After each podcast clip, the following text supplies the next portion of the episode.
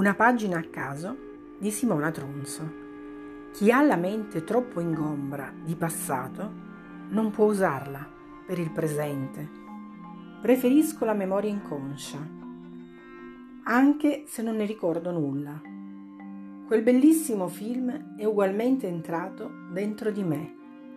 Mi ha arricchito e tutte le mille cose degne che ho vissuto e dimenticato fanno ugualmente parte di me.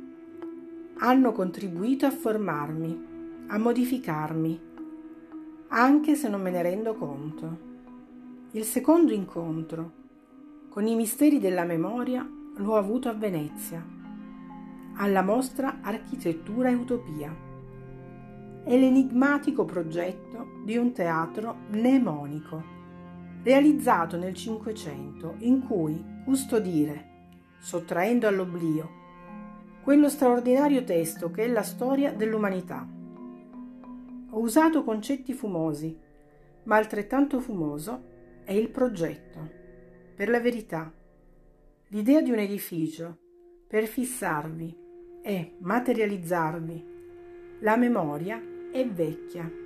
Cicerone scriveva le sue orazioni, poi le divideva in tanti brani e andava a depositarli, uno nel vestibolo, uno in bagno, uno nelle scale e così via.